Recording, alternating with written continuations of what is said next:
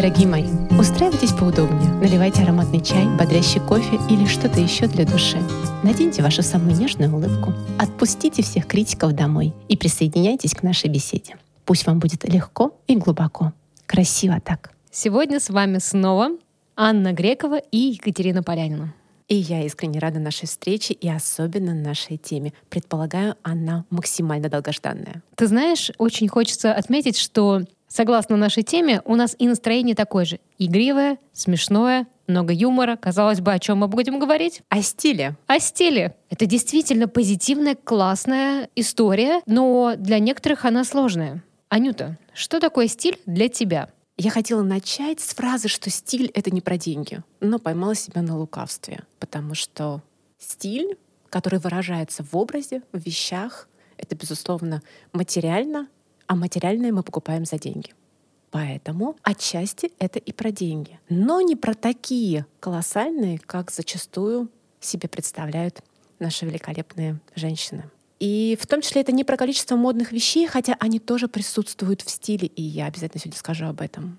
Для меня это про любовь к себе и красивое проявление себя в жизни. Стиль — это зеркало, которое отражает истинное отношение к себе. Это прям то, что очевидно видно глазу. Ты знаешь, я как раз подумала, после того, как ты начала говорить, что стиль это про деньги или не про деньги, деньги или, или нет, это все относительно вещей. Но стиль это же не только вещи. Стиль это мы, Конечно, стиль — это красивая коммуникация с внешним миром. Это наше проявление своей внутренней сути. И если ты не знаешь себя, о чем ты, про что ты, какие твои ценности, какие твои цели, желания в жизни на сегодняшний день, что ты хочешь показать, транслировать, передать миру, то ты и не можешь выстроить свой стиль. Поэтому это очень глубоко связано с личностью. Анюта, скажи, пожалуйста, женщине для того, чтобы быть стильной, Нужен стилист? Ты знаешь, стиль, на самом деле, как и красота, достаточно емкое понятие. Мы с тобой можем поговорить о том, что женщина может сделать самостоятельно, без привлечения профессионала. Во-первых, изучить собственную внешность. Зачастую очень многие клиенты в моей практике, в моем окружении женщины знают собственные параметры. Мы живем в нашем теле уже достаточно продолжительное время. И, как правило, знаем, какой у нас размер ноги, какие у нас бедра, какая у нас талия, грудь, какие у нас есть особенности, и то, что ты хочешь подчеркнуть, показать миру, параметры, не ошибаться в размерах. Это удивительный момент. Ну, казалось бы, что проще знать собственный размер. Но, знаешь, я наблюдаю достаточно большое количество женщин, которые ошибаются в размерах собственных вещей. И мы сейчас не говорим о тренде на оверсайз, когда это осознанная игра на контрастах, а вот правда берут вещи себе не по размеру. Очень часто это женщины size плюс, стремящиеся выглядеть более изящно и поэтому выбирающие вещи меньше по размеру, и тем самым фигура начинает как бы выпрыгивать из них, и это вызывает ну, недоумение. Либо, если есть какие-то внутренние комплексы, и женщина стремится их закрыть, например, она выбирает вещи, которые висят на ней, ну, как на чучеле. И вот этот вот момент понимания себя, своего тела, с любовью, с сантиметром в руках, стоя перед зеркалом, можно голышом, нужно голышом. Я тоже хотела сказать, нужно, что нужно. если уж искренне. Да, то голышом изучить для того, чтобы понимать, вот она я, вот мое тело, и для него я заботливо и с любовью подбираю вещи. Конечно, надо учитывать собственные желания на здесь и сейчас. А что я хочу транслировать миру? Например, когда ты с утра подходишь к гардеробу, у тебя уже должен быть образ твоего дня. С кем ты будешь встречаться, какие качества ты будешь транслировать, какое ты хочешь создать впечатление. И ты под это подбираешь вещи, потому что они очень помогают как создать внутреннее состояние, так и передать правильный посыл окружающему миру. Поэтому, безусловно, понимать свои четко цели, желания, профессиональные, личные, куда мы идем, зачем мы идем. Да, это вопрос уместности, учитывать погодные условия, особенно сейчас, меняющейся осенью. Еще мой искренний совет — это выбрать лучшее для себя. И это в том числе касается вещей. Лучше это дорого. Ты знаешь, это главное не экономить на себе. Вот когда и так сойдет, вот эта фраза. Когда детям лучше, мужу, вот это ему подороже. Откуда берутся такие мысли в голове, Анют? Вот скажи, пожалуйста. Ты уже изучила этот вопрос? Я понимаю, что это не про тебя и точно не про меня, но ты же наверняка уже изучила материал. Ну, конечно, мы все родом из детства, и это как раз об отношении в свое время, возможно, родителей к ребенку. А, либо когда мама роди- на себе экономила. Да, либо мама экономила на себе. Также, возможно, она относилась к своей дочери, из которой потом выросла женщина, которая продолжает экономить на себе. Ну, то есть ряд обстоятельств, которые именно сложили такое отношение. Но, будучи взрослыми, мы все это можем осознать, и в наших силах это поменять шаг за шагом, не устраивая революцию, но начав с маленьких покупок, более приятных, более высокого уровня. Я позволила себе гель для душа Джомалоне вместо обыкновенного геля там порядка 300-400 рублей. И правда, это было мое позволение. Я с тех пор пользуюсь невероятно ароматными. Там Джамалоны выбираю, выбираю аналог как парфюм, гель. Но это правда другая норма. Понимаешь, мыло, гель для душа, платочек, да, не из манго, а, допустим, от Макс Мара. Вот оно. Вот по таким мелочам, по таким шагам можно повысить свой уровень. Очень часто, кстати, когда я веду клиентов поэтапно на увеличение стоимости их гардероба, я и начинаю с аксессуаров. Это такой достаточно распространенный момент, и он хорошо работает. То есть не с костюма Шанель, а, например, с брошки Шанель. Не с сразу сумки от Гуччи, либо туфлей от Гуччи, а с платочка от Гуччи. И вот так ты шаг за шагом приближаешься к бренду, приближаешься к люксу, и он становится нормой в твоей жизни. Ну, тем более таким образом ты чувствуешь качество, понимаешь, за что ты действительно платишь. И, наверное, да, быстрее принимаешь. Ты права. И возвращаясь к твоему вопросу, я сказала, пункт 3 — это выбирать для себя лучшее из возможного. И, конечно, пункт 4 — делать это с любовью к себе. Прям любоваться собой. Когда надеваешь на себя новую вещь, задать себе вопрос, а как я себя чувствую? Как королева? У меня улыбка на лице, я игривая, я хочу в этом в мир, или так себе сойдет, ну ладно, обойдусь и этим. И вот это как раз большая разница, как внутреннее состояние влияет на наш гардероб, и в том числе формируется личный стиль. Знаешь, как я выхожу из дома? Когда, безусловно, есть настроение, я думаю, вот сегодня наряжусь. Такое бывает, конечно, чаще, 80% времени. И мое наряжусь — это когда ты посмотрел в зеркало и думаешь, есть два состояния. Либо люди скажут на улице «Вау!», либо они ничего не скажут. И я прям уверена, когда я уверена в своем образе, что люди вокруг, ну просто они вслух не говорят «Вау!», ну они реально такие идут «Ну прям вау!», ну вот этот молочный свитер с этим пальто Макс Мара, ну просто вау! И я прям иду по улице, понимаю, что так каждый думает. Я примерно так выхожу из дома. Но это великолепное самоощущение.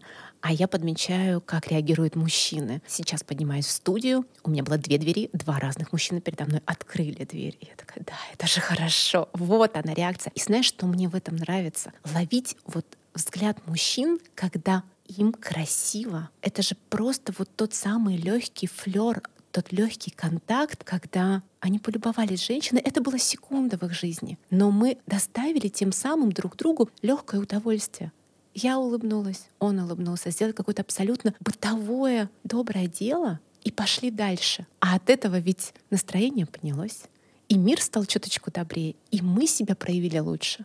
И да, если мы возвращаемся к внешности и гардеробу, мы задаем этот фундамент, выбирая себе вещи, например, перед выходом. В том числе вот это вот отношение к себе, оно начинает транслироваться. И все же стильная женщина — это модно или удобно? А давай мы не будем так категоричны.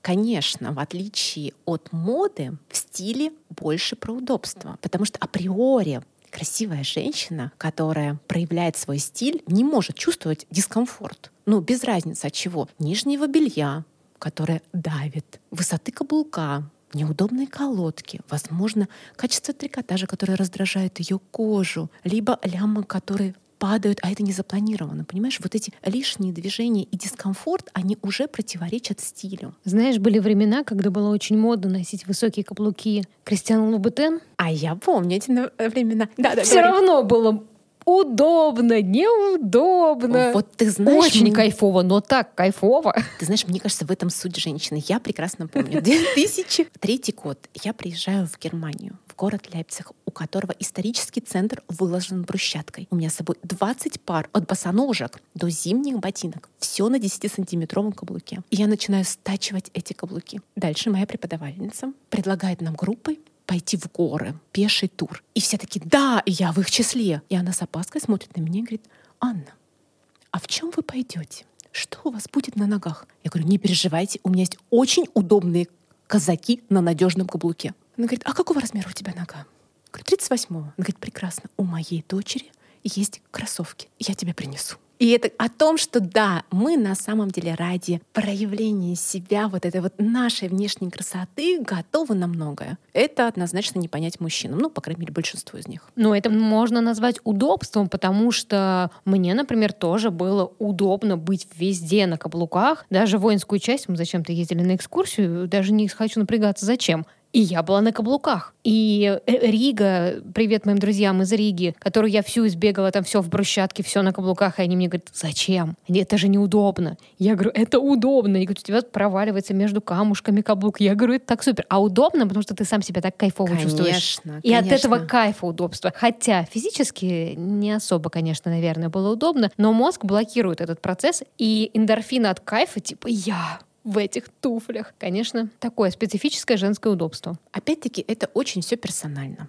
Ну, согласись, да? Да. Мы разной степени чувствительности, разной степени физических возможностей, поэтому каждая женщина подбирает, а что ей именно удобно. И здесь как раз не стоит ориентироваться на тренды, потому что тренды могут советовать нам нечто экзотическое, абсолютно искусственное, художественное, которое может быть для повседневной жизни как крайне неуместно, так и очень неудобно. А как найти свой персональный стиль? Вот если у тебя его нет, ты сидишь и понимаешь, что в целом хочешь удобно, очень красиво, очень кайфово, но вот какой-то, а кто я? Я драма или я романтичная, классика еще бывает. И Конечно. вот люди сидят, а вокруг валится эта информация. Ты осень, ты зима, ты груша, ты классик, ты гаме. И женщины такие беды, господи, а я-то кто? Ну, все-таки что же делать с этой информацией? Как вообще персонализировать себя? Если есть большое желание разобраться, то можно пойти на курсы «Сам себе стилист». И это позволит разложить информацию по полочкам в своей голове. Можно пригласить профессионального стилиста к сотрудничеству,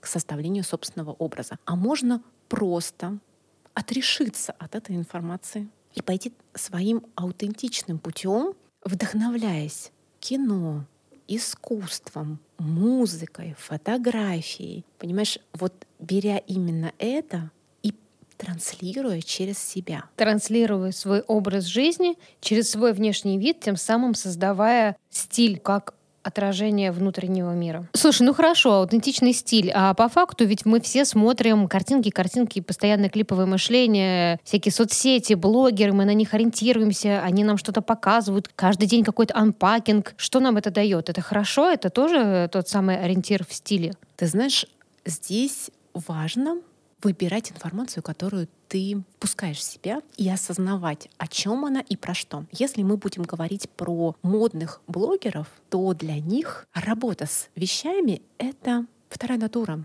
Для них одежда — это приключение, поиск, хобби и способ зарабатывать деньги. Об этом не стоит забывать. Таким образом, они продают нам вещи как новый вид журнала, как живой манекен. Мы смотрим, вдохновляемся и потребляем, потребляем, потребляем. То есть, наблюдая за блогерами, можно, правда, узнавать о новинках у брендов, о трендах, о способах стилизации, таких вот живых с улицы. Я, конечно, наблюдаю.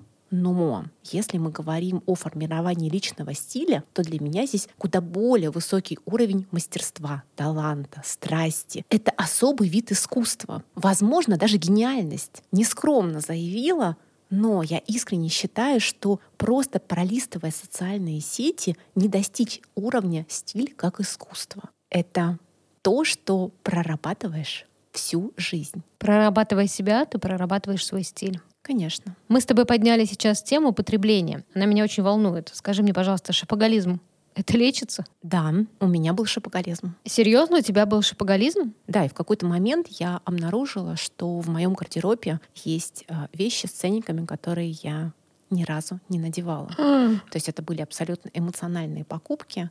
И таких вещей в определенный период в моей жизни было достаточно много.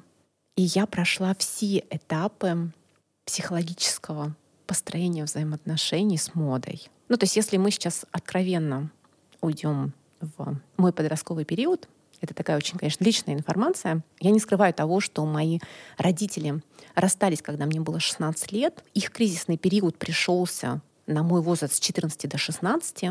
Для меня мои родители прекрасны, но понятно, что это кризис отразился в том числе и на мне, вот в этот переходный период. И как я компенсировала для себя вот эти вот все эмоции, которые были у меня внутри, но никак не выражались вовне. Вот это был мой способ добрать, наверное, любовь, наполнить то, что разрушилось внутри, я покупала вещи. У меня была такая возможность, я из состоятельной семьи, и я покупала вещи. Покупала, покупала, покупала. И в момент покупок я чувствовала себя очень хорошо. А потом, как я уже сказала, эти вещи ложились в гардероб, и, соответственно, часть из них была просто непотребляема. Мертвым грузом. Мертвым грузом, да. А, ну что ж. Что с этим делать? Не с грузом. Что делать с душой и со своей потребностью употреблять? Ну, осознать, чего на самом деле не хватает, в чем дефицит, и дать себе именно это на тот момент. Мне не хватало поддержки, мне не хватало любви, мне не хватало заботы, не хватало проживания открытого тех эмоций, которые бурлили внутри, и будучи уже взрослой, соответственно, прорабатывая эту травму, я компенсировала в том числе те дефициты эмоциональные, которые существовали. И таким образом я прошла от э, зависимости от моды, да, то есть мне было важно потреблять. Потом были периоды контрзависимости, знаешь, когда подростки вырастают, и я все сам, я достигаю всего сама. У меня было такое же отношение к моде, я переставала покупать, такая, все, у меня сейчас период всего чего угодно, кроме покупок вещей. Не верю. Ну ладно, он, он был недолгий, ну правда был. А, ну ладно. И я это разбила только что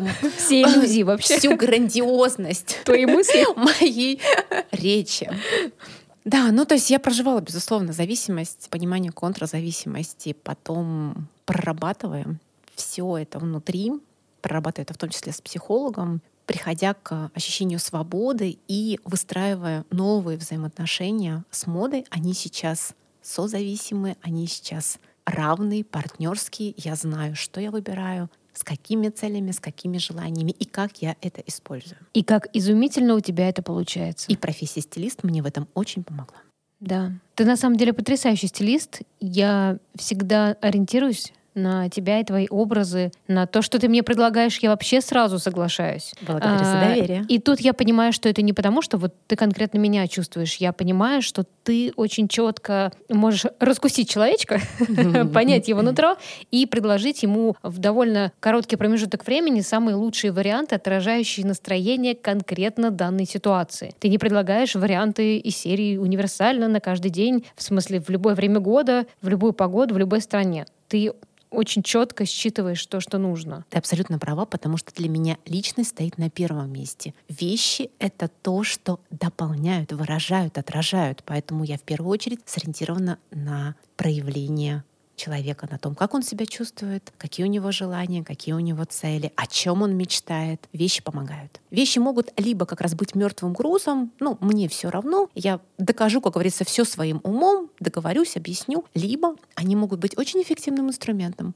который помогает. Понимаешь, мы живем на высоких скоростях клипового мышления. Сколько времени нужно для создания первого впечатления? Ну, секунд 20, я думаю, может быть, меньше. Раньше было 7, сейчас сократилось до 4. Секунд? Секунд. 4 секунды. Первый... Первое впечатление. Первый взгляд, собственно. Первый да? взгляд, да. И что мы можем успеть за 4 секунды? Не достать своих дипломов, не рассказать о своих профессиональных достижениях. Да, по сути, мы ничего даже предложить не успеваем, кроме как выразить все своим внешним видом и своим состоянием. Взглядом, улыбкой, осанкой и тем образом, который мы на себя надели. Поэтому вещи — это на самом деле очень классный инструмент в корректировать свою жизнь. Да, вполне, вполне. Очень часто клиенты именно такой запрос, с таким запросом приходят к стилисту. Я хочу изменить свою жизнь в той-то или иной сфере, и хочу, чтобы уже сейчас мой образ это фиксировал. Это же очень классно происходит на фотосессиях, когда я создаю именно желанный образ, фотограф это фиксирует, и все, произошло якорение. С этого момента начинаются изменения в жизни. То есть уже не просто подумала, не просто выжила, а получила готовую материальную картинку. Это очень круто работает. Такой последний фиксатор, как в макияже, да? Зафиксировал, и это уже никогда не смоется. Ты смотришь и понимаешь, вот она цель, это я. Да, а да, я да, вот такая. Да, да, да. Даже без есть, ретуши, без всего, я вот такая. Ты просто, ты не только э, создала это внутри себя, но и увидела эту картину со стороны. Это очень крутое доказательство того, что ты такая, это классно. Хорошо. Ответь мне тогда на вопрос. Почему очень часто девушки не покупают желанную и украшающую именно их одежду? Давай я сразу перескочу банальное заявление из серии, что нет вкуса, мало денег, некуда в этом пойти, хотя такое я тоже слышу, а поделюсь своими профессиональными наблюдениями.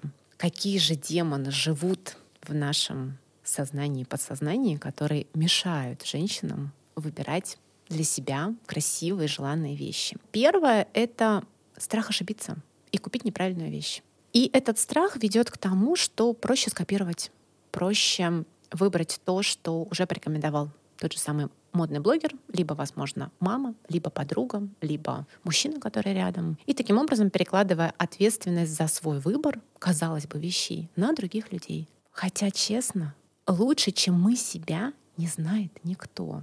И моя горячая рекомендация — слушать себя и доверять себе. Второе — кому-то стыдно покупать дешевые вещи. Ну вот, да. А на то, что хочется, на сегодняшний день не хватает финансов. И поэтому предпочитает ходить в том, что доступно. И бывают такие моменты, что вещи уже приходят в негодное состояние. И правда, здесь нужно проявить себе щедрость, найти возможность, а она всегда существует, мы знаем, что мир полон возможностей, приобрести желанную вещь. Возможно, она не будет супер дорогой, но она будет той, которая необходима сейчас и которая украсит. Третий пункт — это не умение тратить деньги на себя. Мы с тобой проговорили, что зачастую женщины проявляют щедрость и заботу к близким, и при этом недооценивают, обесценивают себя и исходят из того, что «а мне крайне мало надо, мне и так достаточно». И при этом живут э, в иллюзиях, что появится белый принц, либо в какой-то момент мир станет таким щедрым и одарит их за их жертву. Ну, давай здесь будем честными, объективными. Мир — это зеркало нашей души. Мир проявляет ровно то, что есть внутри нас. Поэтому если мы к себе не проявляем щедрость, исходя из наших возможностей, то очень странно ждать это от окружающих. Еще одна важная причина — это непринятие себя, своего тела, возраста, веса, длины ног, ширины ступней, толщины колен. Да, я могу целый трактат написать, сколько всего девушки не любят в себе, отчуждают восприятие своего тела. Но на самом деле я хочу совсем другого. А я предлагаю оставить эту бесконечную борьбу с собой. И для этого есть клуб «Красиво так». Каждый день я внедряю эффективные инструменты, которые позволяют достичь внутреннего состояния «я красивая», «мне можно», «я достойна», «со мной все в порядке». А потом сознанием себя и любовью к себе выбирать себе качественные и красивые вещи, формируя свой индивидуальный стиль. Действительно, клуб «Красиво так» — это место, где ты показываешь, что жить красиво, легко, здорово и приятно и вводишь даже традиции. Для кого-то стали традициями наши с тобой воскресные подкасты. Да, это так здорово. Для меня традициями стали еще красивые вопросы, обращение к себе, общение с девушками. А еще я знаю, что ты получаешь много обратной связи на наши такие вот беседы. И это тоже бесценно, что каждая находит отклик и закрывает какие-то важные вопросы. И все это можно найти в сообществе вот таких интересных, красивых девушек в клубе «Красиво так». Я на самом деле сегодня как раз делилась с одной из участниц клуба, как для меня важна ее обратная связь. Она так щедро говорила, что я вдохновляю что благодаря контакту со мной ее жизнь начала красиво меняться, и в том числе в первую очередь да, отношение к себе. Я это слушала, и у меня крепли крылья. Ты знаешь, от этого хочется еще больше давать. Поэтому, на самом деле, спасибо вам большое, мои дорогие, за вашу обратную связь. Знаете, это очень сильный мотиватор продолжать делать, продолжать искренне, щедро, бесплатно делиться с вами всем тем красивым ресурсом, который есть у меня, есть у Екатерины, и продолжать это делать. И пусть наш мир станет лучше. И красивее. Да. Аня, ну тогда продолжи, поделись с нами. Что такое стиль Анны Грековой? М, какой неожиданный вопрос мой стиль. Это же быть в восторге от себя. Это же красиво и с удовольствием проживать свою жизнь. И мой самый любимый тренд — это, конечно, уникальность. А если говорить о том, как он выражается в вещах, то, конечно, это увлекательная игра с цветом. Несколько лет назад, выбрав фиолетовым, я подмечаю, насколько он стал знаковым, насколько меня считывают, ассоциируют с этим цветом, и я невероятно кайфую от такой ассоциации. И да, конечно, я люблю яркие цвета, сочные, вкусные, я умею с ними играть, они очень часто выражают мое состояние праздника души. Если рассуждать о фасонах, то мне нравится комбинировать подчеркнутую женственность с гиперобъемами для того, чтобы показать контраст и еще большую хрупкость, такое изящество.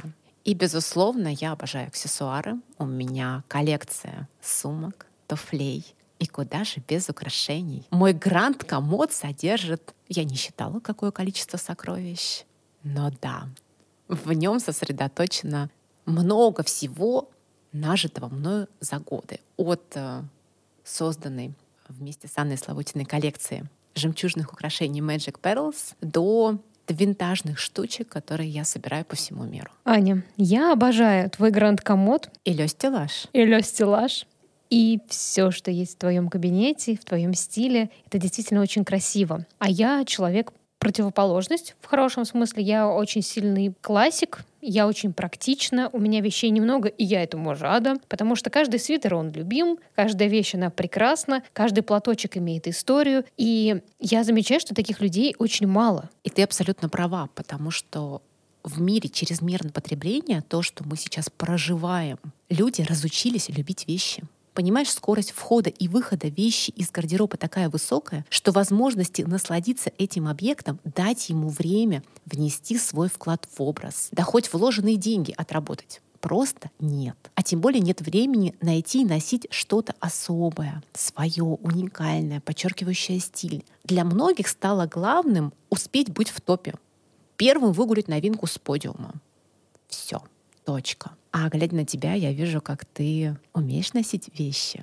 Я умею их любить. Да. Особенно если они красивые, качественные, приятные. Ну и, и как для любого практичного человека никто не отменял самый главный принцип. Если стоимость вещи поделить на количество носок, да, то ты получишь ее реальную цену. И да. таким образом поймешь, вещь себя отработала или это неоправданная инвестиция. Ты знаешь, иногда встает вопрос, стоит ли покупать определенную вещь, или уже поздно, все, она уже вышла из моды, уже ее никто не берет, она уже не в тренде, или это еще можно носить, как это решить, кто это решает, куда бежать-то? Во-первых, это замечательный вопрос, и важно его себе задавать, потому что он убирает сомнения, когда выбираешь свое и тратишь свои деньги. Во-вторых, благодарю за доверие.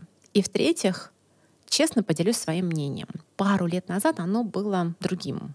И я надеюсь, что моя сегодняшняя позиция, она поможет участницам клуба «Красиво так» укрепить уверенность в своем правильном выборе при покупке вещей. Начну с того, как кардинально повлияло на мое текущее решение мир, который изменился.